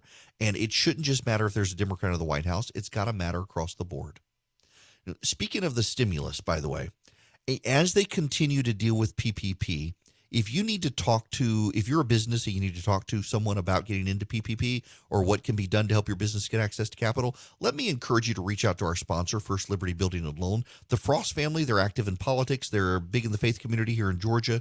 They've been doing this since 1993. They are super people and they uh, they they've they've done this. They've done it for years. I can't recommend them enough. FirstLibertyGA.com is their website. If you go to firstlibertyga.com today, you can apply online for PPP uh, for the money available. Go on and get your application in. They're going to restore funding for PPP. Uh, you can talk to the Frost family. If you go to firstlibertyga.com, you can find the phone number. You can reach out to them and talk to them.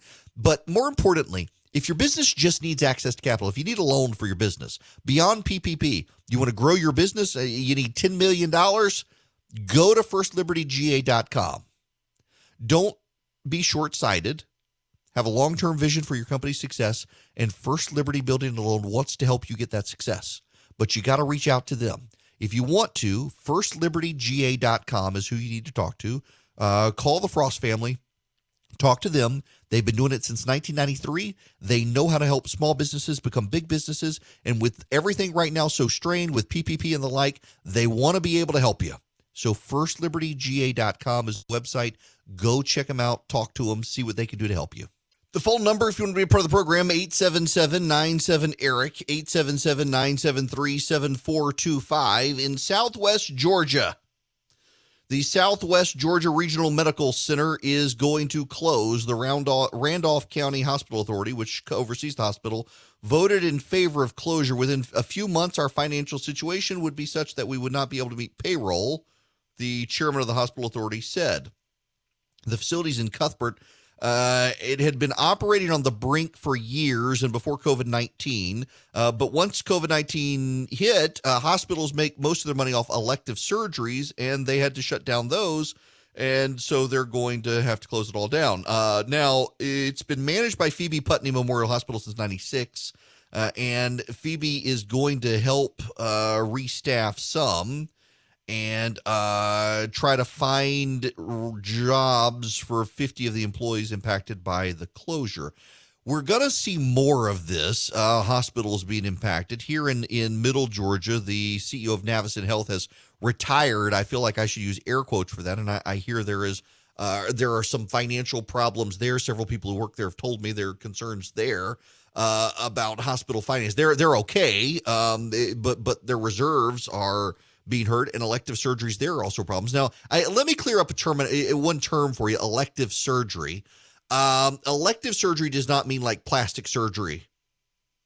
Elective surgery is any surgery that can be scheduled and is not an immediate n- emergency uh, necessity. So your gallbladder uh, removal is an elective surgery. You're repairing your hernia is an elective surgery. Your cataracts an elective surgery uh, because you can schedule it on a date and go to the hospital on that day uh, as opposed to you've been in a car wreck or you've had a stroke and a rush to the hospital or a heart attack or something like that. Those are not elective. Um, so th- th- that's the big difference. It's not just people hear elective surgery and they think, oh, plastic surgery or something. I, it, it's one of those those things. No, it's more than that. And a lot of that stuff has just been put on hold because of the virus. And that's where hospitals make their money. Hospitals don't really make their money on emergency care and indigent care and stuff like that. Uh, they got to make their money on all this other stuff, and they haven't been able to. So smaller hospitals are having trouble and are closing. And so we're going to see more of these. We need to be mindful of this.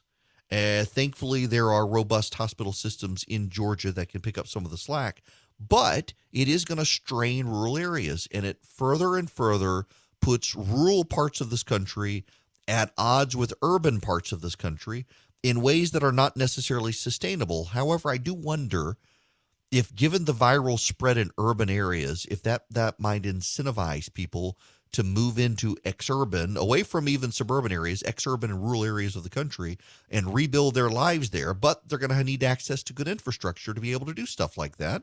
And that doesn't exist out there either right now. Hello and welcome. It is Erick Erickson here, the Erick Erickson Show across the state of Georgia, around the nation, on that series of tubes known as the internet. The phone number, if you would like to be a part of the program, I, what is it? I, total brain fart. Four, eh, no, 877 Erick. 877 973 7425. 877 973 7425. Uh, so eh, the protests are still going on out there. At this point, no one even knows what they're protesting. Dan Crenshaw was on Fox talking about uh, the plan of the protesters. I want to play this audio for you. There is a lot of fear. There's a lot of stoking. So I, so I encourage people to calm down and take a step back and look at the big picture here. What are we seeing? I think fundamentally what we're seeing is a hostage crisis. You have a lot of violent left-wing mobs, Antifa mobs, saying that if you don't give us power, if you don't give our political wing, the Democratic Party, power, we're going to keep terrorizing your cities. Now, why do I say that their political wing is the Democratic Party? Well, because I find it interesting that Democrats cannot for the life of them condemn Antifa and these violent mobs. All right, whether it's whether it's sugarcoating their behavior as mostly peaceful or Jerry Nadler saying Antifa's a myth. We remember Eric Swalwell said he's never heard of Antifa. Remember the governor of Washington refused to even acknowledge that Chaz existed at first. There's a pattern here. And here's another thing. You look at words from Nancy Pelosi. What does she say? She says you know, this is all Trump's fault. If we were in power, none of this left wing terrorism would be happening right now. So their messaging is coming from different angles, but it is very well coordinated. And it's, and it's this they're going to hold you hostage, they're going to hold you, the American people, hostage until you give them power. One more thing about this. How do I know that they just want power? Because normally protesters have a, some kind of demand, right? There's something that would stop their protest, because, you know, maybe a policy change. But that never happens. Yeah. Even when Portland defunds their police, it doesn't stop the mob. They continue because it's power that they're after. That is right. It's power that they're after. Uh, on this day in 1793, Maximilien Robespierre uh, who had been the leader of the Jacobins, got elected to France's Committee on Public Safety. And thus began the reign of terror in France. 17,000 people were executed by guillotine. And a year later, he himself, exactly a year later, in 1794, uh, was led up to the guillotine and his head removed. We are seeing the radicals on the left uh, try to enact their version of the French Revolution here in this country, and it is all about power. And it is philosophically something that you've got to understand. If you go back to the American Revolution, and I'm a broken record on this point, I've, I've said it before, but you really genuinely do need to understand this point contrary to uh, the revisions of the 1619 project in the New York Times, and in fact, uh, Nikole Hannah Jones has come out and admitted that it's not history. Um, it is essentially revised journalism, storytelling. Um, it, it is with an agenda. It's not actually to paint an accurate history of what happened. At least she's now admitting it. The American revolutionaries, the founders, this country believed that they were British citizens and the British Parliament didn't believe they were British citizens. They just believed they were colonists. They, they were something less than citizens. Well, the founders believed they were British citizens because their grandfathers had fought in the Glorious Revolution that established the English Bill of Rights of 1688. And they were entitled to things like free speech and free press and no taxation without representation and things like that and the English Parliament refused to give them the rights they thought they had. So, what the colonists decided they had to do is they had to launch a revolution and throw off Great Britain, not to establish something new, but to obtain what they thought they were already entitled to. That's why in the Declaration of Independence it, it, talks about that, that they are entitled to certain unalienable rights, that government is designed to protect those rights. They thought they had those protections from Great Britain. They clearly did not. Therefore, they need a new government to secure what they already should have had. It was a very, and I don't mean this politically in saying it, uh, it was a, a very conservative revolution it was a revolution not about obtaining something new. It was a revolution about obtaining something they thought they were already entitled to, that they should have already had. That is very important to understand because it stands in contrast to the French Revolution. The French Revolution was a progressive revolution. The French Revolution intended to throw off the shackles of the ancient regime, as they called it, the the the old monarchy, they wanted something new. They wanted to establish a new order. The Americans did not want to establish a new order. They thought they had to establish a new government to preserve the old order that they thought they had. The French revolutionaries thought they needed a new order and so needed an entirely new system. They needed a republic, very much like what the United States established. Uh, and they needed to get rid of the anchors of the old society. So they had to get rid of the church. The church became institutes of reason. They had to get rid of the monarchy. So they killed off the king. Uh, they had to get rid of the, the nobility. So they killed off the nobility. They had to get rid of all of those standards. And what you saw is a very morally relativistic crowd form in the French Revolution uh, that began a reign of terror. And ultimately, the people tired of it and got rid of them and ultimately went back to monarchy for a while with Napoleon, Napoleon III, uh, and, and uh, Louis Philippe. And it was a disheveled, disordered mess. But it was all about the desire to get to something new. They didn't really know what that new thing looked like. They were driven by Enlightenment ideals uh, but it was a very progressive revolution, progress beyond the old, whereas the Americans wanted the old and needed a new form of government to preserve the old. What we're seeing in the streets right now are Antifa anarchists who want something new. They want something, they're not quite sure what, a socialist revolution of some kind. Uh, and to do so, they need intellectual luminaries to reassure them that this country was predicated on bad things. That's why the 1619 Project is so important to these people, because it rewrites American history so that they can justify that America has always been bad, has always been racist, and therefore must always be upended. Because if you can say that America was always bad, the pollution of that badness descends into the rot of society across the board. It infects the American Constitution as an instrument of racism. Never mind that the founders put certain compromises in there to ensure that uh, th- that uh, slavery would ultimately deteriorate in this country, including banning the international importation of slaves after the year 1800, uh, not giving the southern states the power they wanted by restricting them with the Three Fifths Compromise, uh, spreading out uh, support of states through the Electoral College, things like that to undermine the power of the slave states overall. You even had people within the slave states arguing that ultimately slavery was going to have to go, it wasn't sustainable. And you must rewrite all of that and delete it from history in order to make a moral case against America from an American's perspective. That's what the 1619 Project does. And now you've got these white hipsters who live in their parents' houses, uh, who have been deprived of economic success in large part because they decided to go get degrees in puppetry arts instead of something sustainable. And their parents patted them on the back and told them how wonderful they were in doing it all and gave them participation trophies along the way. And now they've decided to tear down the very country that allowed them to succeed if they chose to succeed because they didn't choose to succeed. I mean, you know, success doesn't come to everyone, but success certainly can, or more success can come to people who uh, have a stick to itiveness nature about it and put their mind to it and, and want to engage in society in certain ways. These people don't want to do that. They're they're so busy wanting to tear down what they have, they can't even appreciate the opportunities they have.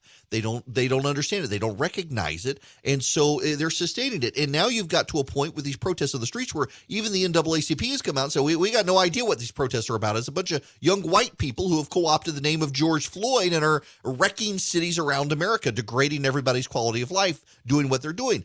And the reason no one recognizes what they're doing is it's now you need to understand this. It's not about affecting change in the name of justice. It is about the acquisition of power. It is about the desire of some to overthrow what exists and build something that does not exist. More importantly, it is about striking fear in the hearts of others, intimidation and harassment. I, I got to read you a thread of a protester in Washington, D.C the privileged elite in Washington, D.C., who decided to protest. And in deciding to protest, held people hostage on the streets of Georgetown in Washington, D.C. This is a tweet thread from someone named Julia Clark. And she writes about what happened in Georgetown. She writes tonight. She meant last night. What happened in Georgetown last night? Last night, concerned citizens of D.C.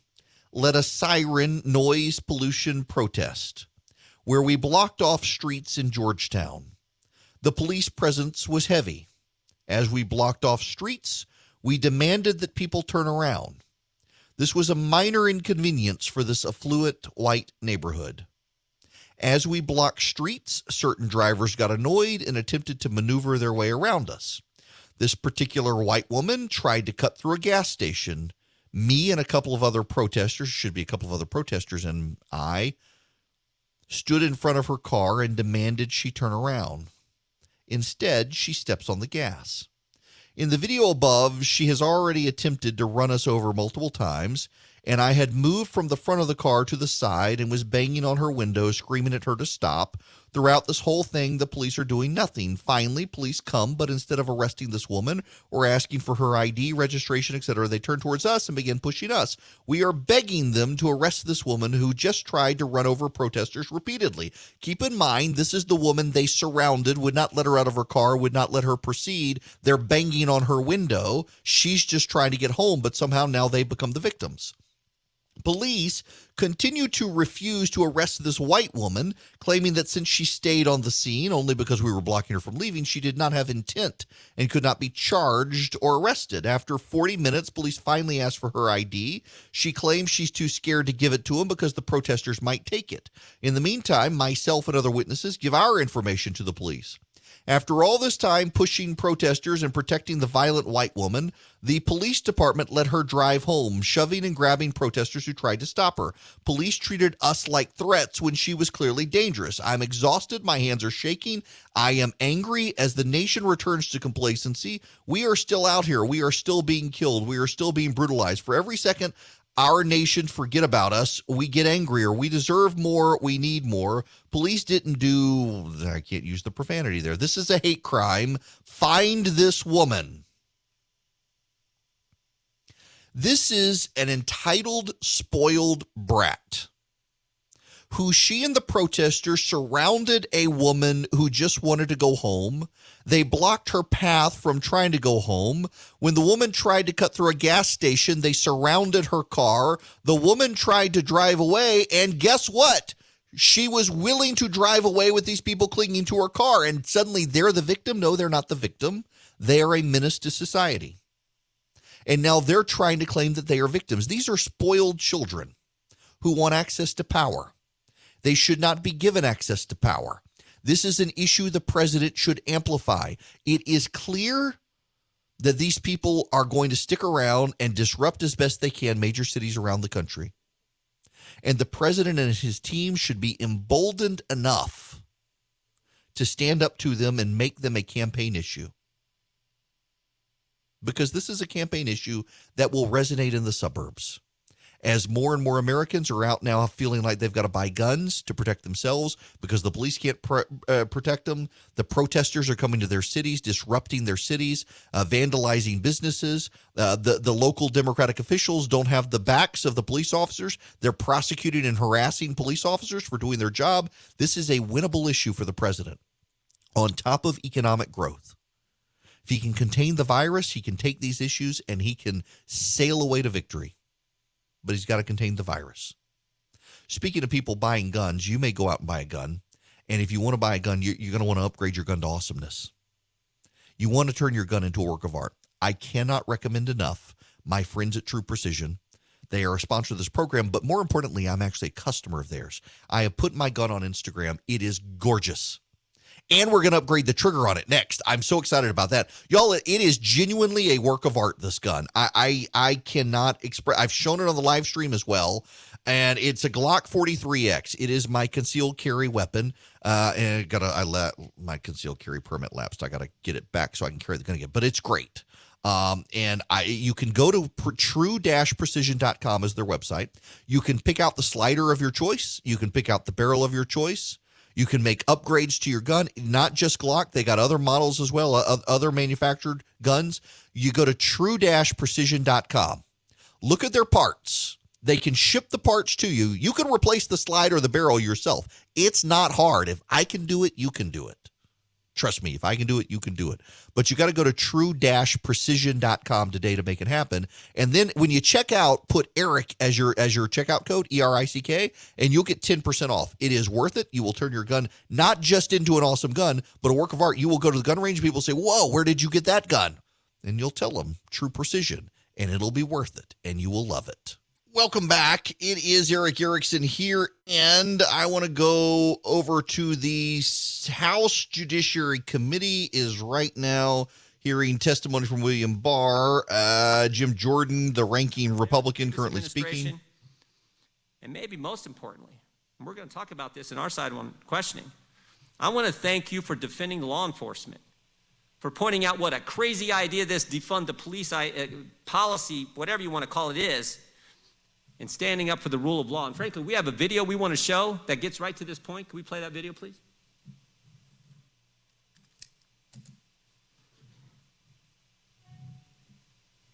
Well, now they're trying to play a video. Yeah, you always jump into these awkward moments. Well, we may come back to this. Uh, they're they're trying to do the grilling of William Barr. I, I don't know that it's going to be successful. Uh, Jerry Nadler tried to tear into him to begin with. Uh, you can get a sense of just how partisan this whole thing is going to be. Doug Collins was right. The outcome is foreordained as far as the Democrats are concerned. Here's Nadler in part of his opening statement. Sure. These two objectives are more at risk than at any time in modern history. Your tenure has been marked by a persistent war against the department's professional corps in an apparent attempt to secure favors for the president. Others have lost sight of the importance of civil rights laws. But now we see the full force of the federal government brought to bear against citizens demonstrating for the advancement of their own civil rights. There is no precedent for the Department of Justice to actively seek out conflict with American citizens under such flimsy pretext or for such petty purposes. 150 years later, we are again at a pivotal moment in our nation's history, Mr. Barr. We are confronted with a global pandemic that has killed 150,000 Americans and infected more than 16 million worldwide. We are coming to grips with a civil rights struggle long swept under the rug, if not outright ignored by our government. We are, as a nation, witnessing the federal government turn violently on its own people. And although responsibility for the government's failure to protect the health, safety, and constitutional rights of the American people belong squarely to President Trump, he could not have done this alone. He needed help. And after he finished utterly humiliating his first attorney general, he found you. In your time at the department, you have aided and abetted the worst failings of the president. Let us recount just some of the decisions that, has left a, that have left us deeply concerned about the Department of Justice. First, under your leadership, the department has endangered Americans and violated their constitutional rights by flooding federal law enforcement into the streets of American cities against the wishes of the state and local leaders of those cities to forcefully and unconstitutionally suppress dissent. Yep. Kind of the, the the the the deck is stacked against William Barr today. With that that's Nadler's opening statement in part. Uh, Barr, of course, is going to eat them alive uh, because he's smarter than any of them, and and he also recognizes this is kabuki theater. That is ultimately what's happening here. Is it, it's the dog and pony show uh, that the the Democrats are trying to uh, draw blood and score points because they need the support of the radical leftists who are the mobs in the streets of Portland and the like. Have y'all heard the uh, Associated Press report of what the protesters are doing? Now, it doesn't really paint either side in a good light, uh, but you can kind of understand what the Homeland Security guys are having to put up with in light of what the protesters are doing. We should talk about this when we come back. It is Erick Erickson here, the Erick Erickson Show. The phone number, if you want to be a part of the program, 877 973 7425. The protests continue in Portland, Oregon, and elsewhere around the country, picking up some steam. Mike Balsamo is an Associated Press reporter who bunkered down with the federal agents in Portland who were inside the courthouse. And I want to read you some of his tweets. I spent the weekend inside the Portland Federal Courthouse with U.S. Marshals. Mortars were being fired off repeatedly. Fireworks and flares shot into the lobby. Frozen bottles, concrete, cans, and bouncy balls regularly whizzed over the fence at high speed. We wanted to show you a look inside the protest from the perspectives out in the crowd with protesters and inside the courthouse with federal officers. It was an eye opening experience to see it firsthand. I watched as injured officers were hurled, hauled inside. In one case, commercial fireworks came over so fast an officer didn't have time to respond. It burned through his sleeves, and he had bloody gashes on both forearms. Another had a concussion from being hit in the head with a mortar. The lights inside the courthouse had to be turned off for safety, and the lights from high powered lasers bounced across the lobby almost all night. The fear is palpable. Three officers were stuck were struck in the last few nights and still haven't regained their vision. When we went out inside the fence line, someone fired off a mortar. It exploded inches away from us, but no one was hurt. A large bonfire had been started in the street, and people were aiming fireworks through the fire at officers behind the fence. It was almost 2:30 a.m. then. The officers outside the Portland courthouse had been hit by an array of objects from canned food to ball bearings fired from slingshots. On Saturday night, a Department of Homeland Security officer was soaked completely in orange paint, thrown from one of the paint cans, later seized by authorities. It was clear U.S. MS tactical decisions this weekend were very thought out. Even after a large hole was cut in the fence on Saturday night, they made a decision not to go out because it could escalate tensions. They cleared the area only after a huge section of the fence was pulled down. It was really striking talking to the deputy U.S. Marshals who have been working to protect the courthouse for weeks. Many are from Portland. They have friends who peacefully protest during the day. But at night, they say demonstrations are hijacked by agitators set on violence. A deputy U.S. Marshal told me I'm worried for my life every time I walk outside the building. And that feeling extends widely. They are offended by being told to get out of Portland. They live there. They work daily to take violent criminals off the street. It's their city, too. Everyone I spoke to this weekend acknowledged there were different groups of protesters. By day, it's peaceful protesters who want to effect meaningful change. But by the middle of the night, nearly all the people are gone and the violence starts to pick up. One thing is clear there's no plan for the feds to retreat. Those protecting the building feel a personal and professional duty to protect the courthouse. Many raised the same point. The courthouse stands for justice for all people. They're not going anywhere. On the outside of the fence, my colleague, uh, what's his name? Uh, Gillian Flaccus, was talking to folks who say the tactics by federal officers are going too far. Many say they want true criminal justice reform and aren't there to be destructive. Some have even said their message is being co opted by agitators. Here's the problem the message has been co opted by agitators, but what did they think was going to happen? and they're not protesting the agitators. This is this is important to note. The people who are protesting peacefully during the day, they're not standing up to denounce the protesters. They're not engaged in a way that makes it clear they're not with the protesters. Do you know? I mean, just just just take this as an example when a Republican anywhere says anything dumb, you have a local Republican city councilman who says something racist. Every Republican, from the other councilman on up to the President of the United States, is expected by the media to denounce that person. You got a Republican member of Congress who says something people think is ridiculous. Every member of Congress is expected to distance themselves publicly and and run to the nearest reporter to say I disown this person. When the president tweets something ridiculous, every Republican in Congress is expected to rush to the nearest reporter and say, "I no, no, I, I disagree." When a group of protesters are hijacked by agitators, and those agitators are then uh, able to hijack the agitation and hijack the uh, the hijack the crowd and and take over the protest, the protesters should have to stand up and denounce them. The protesters should be protesting them as well. The protesters should be denouncing those activists who are hijacking it. Kennedy Verrett, that I'm reading now from the, the AP report. Kennedy Verrett, a composer and music teacher, has been tear gassed twice and was ready to go to home. He had he had to be up early the next day to teach piano lessons, but planned to be back for another night. When you are sent to protect property, he said of the agents, trailing off, my ancestors were once property. No one protected them. Tear gas is nothing when you have lived in America as a black man for 40 years. Somewhere a bell tower chimed midnight, even though it was only 12, even though it was 12:38 a.m. And a trumpet plaintively played the taps as munitions whizzed through the air. The whole world seemed upside down. It was 2:30 a.m. A large bonfire was burning in front of the courthouse. Protesters were nose to nose with federal agents. A woman with a megaphone screamed obscenities through the wire. Oh yeah, that that's that's great.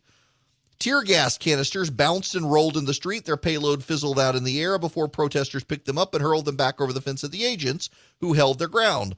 A woman weaved through the crowd of the few hundred people who remained and told someone on the phone, We've reached some kind of standoff, I think. When the federal agents finally came, they came with force. A line of agents marched in lockstep down 3rd Street, pushing the crowd in front of them with tear gas and pepper pellets.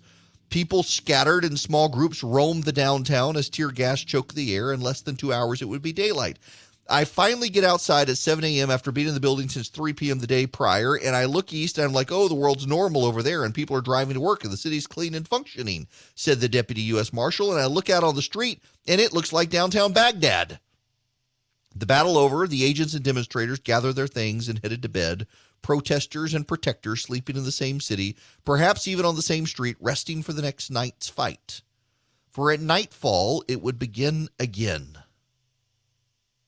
Where are the protesters protesting the agitators? I mean, they say repeatedly in this report. They say repeatedly, these protesters, that they're upset that it's the agitators who are showing up at night and making this all bad. That they just want to peacefully protest. And yet you have people who show up at night and want to burn it down. You have people at night who want to to tear down the courthouse. If the Republicans were doing this, every Republican would be expected to denounce the agitators. Instead, the protesters are given a pass and the media largely covers for them. Um, you need, need to, to hear this. Uh, I need to read you this thread from Alex Griswold uh, with the Washington or with, with the Free Beacon because I think he makes a, a very, very good point when it comes to how the media is handling this. Let me read you this thread of his. Imagine if so many Tea Party rallies had devolved into arson and assault and murder that you could barely keep track of it all, and ask yourself how much the media would have cared if they were mostly peaceful. The starkest double standard, in my opinion, is the peaceful open carrying during a protest gets only passing notice when three months ago it was framed as virtually terroristic in and of itself, and again was frequently criticized in a Tea Party context. And imagine, too, if the reaction to the violence, big swaths of the conservative intelligentsia, including self styled centrists, proclaimed their view that property damage and arson and theft are not actually violent. Dictionary and common sense be damned. And then there's the reaction from major GOP representatives and conservatives, ranging from no, it's a myth, it's not happening, to well, it's Obama's fault. Because that's what the media is doing.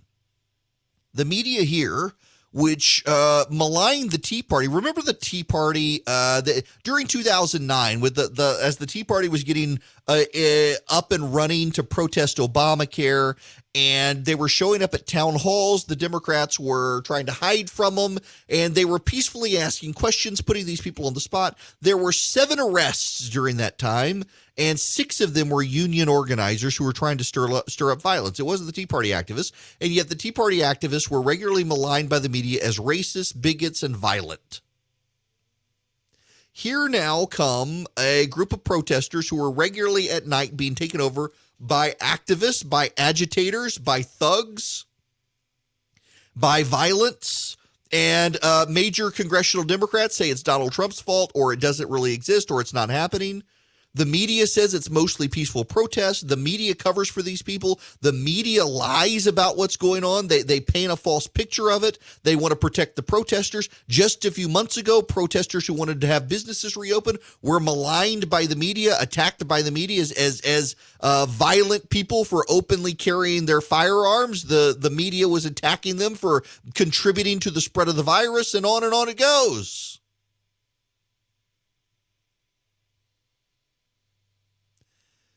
It is a double standard in the press. And it is violent. We, on a daily basis, are hearing that these are peaceful protests. Yet here are Associated Press reporters who note that during the daytime there are peaceful protests in Oregon. But at night, when the sun sets, they turn violent. And many of the peaceful protesters leave and it's the agitators who come. The peaceful protesters aren't expected to denounce them. The peaceful protesters aren't expected to stand up to them in, in the way that you know in the in the Tea Party days, or with any Republican, as I mentioned, if they say something crazy, uh, every Republican, every Tea Party activist was supposed to denounce them. Not here. The media gives them a pass. There is so much of a double standard. It is understandable why so many people distrust the media these days it is understandable why so many people don't think the media is giving a fair hearing to events of the world and why the media has picked a side and is part of the resistance against the president. It is true and it is accurate that this is happening. It is true and it is accurate. There is a double standard. It is true and accurate that these protests at night turn violent. And it is true and accurate that the media has picked a side and does want a winner, and that winner is not the president. And the president can capitalize on all of this. He's got to contain the virus, which overshadows everything. The story of the virus, the daily news of the virus, it's not going away. But this is happening too. In Washington, D.C., you've got protesters trying to find a woman who tried to flee from them. They want her shamed, they want her punished. You got to stand up to these people. They are bullies and thugs. And as they spread, and by the way, I think they're being emboldened by the media to spread. When the media denies they even exist, when the media denies there's violence, when the media denies what is happening at night, when the media denies what you see in the Associated Press report, and when the media blames the president for an escalation of violence as opposed to Antifa, and when the chairman of the House Judiciary Committee says, oh, Antifa is not even real, the president can capitalize on this in the suburbs. The president has a winning argument on this issue. The president can make a case. He should make that case. There are opportunities there for the president. There are opportunities there for his supporters. There are opportunities there to use this issue as we get past the virus and he starts to reopen the economy. Here are people standing in the way of our economic success. Then they play victim as they're burning down courthouses he's got a message on this issue, and the Democrats are going to overplay their hand on this if they're not careful. The Democrats, if they really want to win in November, they got to be careful of these people, and they shouldn't be denying reality. And that they are gives the president an advantage when it comes to November. Before I go to commercial break, you're probably going to you'll hear Chris Burns' voice, but I, I, I don't do enough because because he has his own ad here on the show that everybody hears. But I want to talk to you real quick about dynamic money because as the stimulus plan comes up and as uh, people are a little bit nervous about what's coming forward with the economy and slow economic growth, you probably need to sit down with someone who's going to give you sound advice and not try to sell you something. There are a lot of financial advice firms out there, a lot of people you can go to who want to sell you stuff. And, and they purport to want to help you. They purport to want to be your friend. They purport to want to give you good advice, but really they've got products to sell annuities, life insurance, uh, stock commissions, things like that. You need a financial advisor who's in it for you, not in it to sell you something. And Dynamic Money does that. That's Chris Burns' company. He's a guest host on the program. Dynamic Money is who I use, and I used them before I started this program. I have used them for more than a year. Through Dynamic Money, my wife and I have learned how to build better budgets. We have learned how to consolidate debt, pay off debt, refinance our house to get money out to pay off credit cards, to start building up savings in a savings account, to build up an emergency fund, to save three months of salary, to give me more flexibility in my job. We've done all of this with the help of, of Dynamic Money. They do not sell products, they do not work on commission, they are fee based entirely.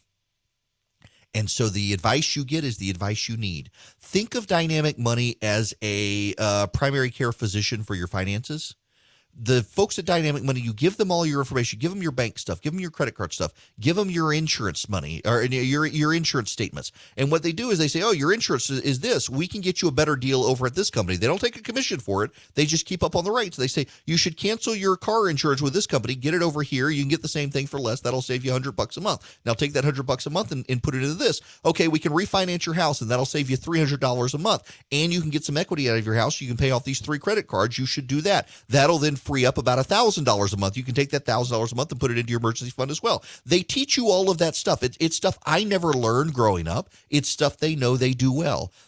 They also will manage your 401k if you want them to, and that will be commission. Uh, they take a fee. It's a standard fee that ever everyone who manages your 401k takes. But they do a really good job. They're in it for you. They're not in it to sell you something. I cannot recommend them enough. They've helped my wife and me get out of debt go to dynamicmoney.com. That is their website. I genuinely recommend Dynamic Money.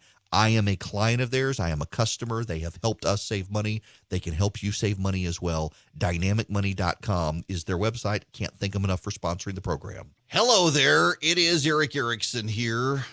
Well, we're at the end of the show, so I'm not even going to take your phone calls. Uh, here in Macon, where I am, uh, the mayor of Macon, I mentioned, has vetoed the mask mandate. He says it's not enforceable. Um, it, it is. It, it's, and he's right. Uh, essentially, the governor of the state, in his order that allows uh, some restraint, sets forth the mandates of what the state and the cities can impose says the cities can't be more restrictive or less restrictive than what the state has put in place. And in so doing, uh, he has set up a situation where he's um, deputized sheriff's deputies to enforce his order. So a sheriff's deputy cannot enforce an order that's more restrictive than the governor's order. The governor has no mask mandate. The city of Macon, the city of Atlanta, the city of Savannah, and others have put in mask mandates and the sheriff in Bibb County can't enforce it. So the mayor vetoed it, and it wasn't worth a, a, court fight. They would probably lose. The governor is trying to negotiate with the mayor of Atlanta on a settlement of his issue with her. And his big issue with her really had a lot more to do with uh, shutting down businesses and not wanting the, the mayor to send mixed signals that could potentially shut down businesses and this is that we're going to continue to have some squabbling over this issue uh, here in Georgia on exactly what to do, where to go, and, and how to set things up. Um, and and I, I just I'm I think I think there's going to be some resolution uh, with the governor and the mayor, and I my suspicion I I have this I don't have this on authority at all. But my suspicion is we are probably going to see the governor be a little more forceful on masks. I don't know that he will mandate it, but be a little more forceful in trying to get people to wear masks. But it is very notable, and the governor is pointing this out, that no city in which they've done a mask mandate have they issued any citations. The the cities aren't really mandating; they're doing exactly what the governor's been doing, urging people to wear them without actually mandating them. And I think that's the right way to do it. Um, you, you, don't want to turn people into lawbreakers for stuff like this, whether, whether you think it's worth wearing them or not. You know, I've got a bigger concern here on the people who just don't take the virus seriously at all. And whether you, if you don't say, say take for example, my kids, we've got to decide whether we want to do online learning for the first quarter of the school year or not. And my kids very much want to go back to school. But, you know, my wife's got lung cancer. I've got clots in my lungs. We are both high risk for the virus and high risk for the virus uh, going poorly. And if there are people in my kids' school who are in families that don't take it seriously, that believe it's some sort of conspiracy, and so they're not operating in such a way as to keep themselves safe, they could potentially bring the virus in and get my kids sick, who then bring it home and get us sick and it, it, it goes beyond worrying about my kids getting the virus to the, their their emotional and mental fragility if they then get us sick because they got sick at school because there was a kid in school whose family wasn't responsible in doing what they needed to do these are things everybody has to think about, and there are no easy answers to them. How do you do this? We need to get our kids back in school, but how do you do it safely? And it depends on the cooperation of a bunch of people who think it's a government conspiracy or some such, and so have no interest in taking any of it seriously, even for the sake of their neighbor. You're supposed to love your neighbor, but when you think it's a government conspiracy, you really don't care enough to do that, and that's a problem.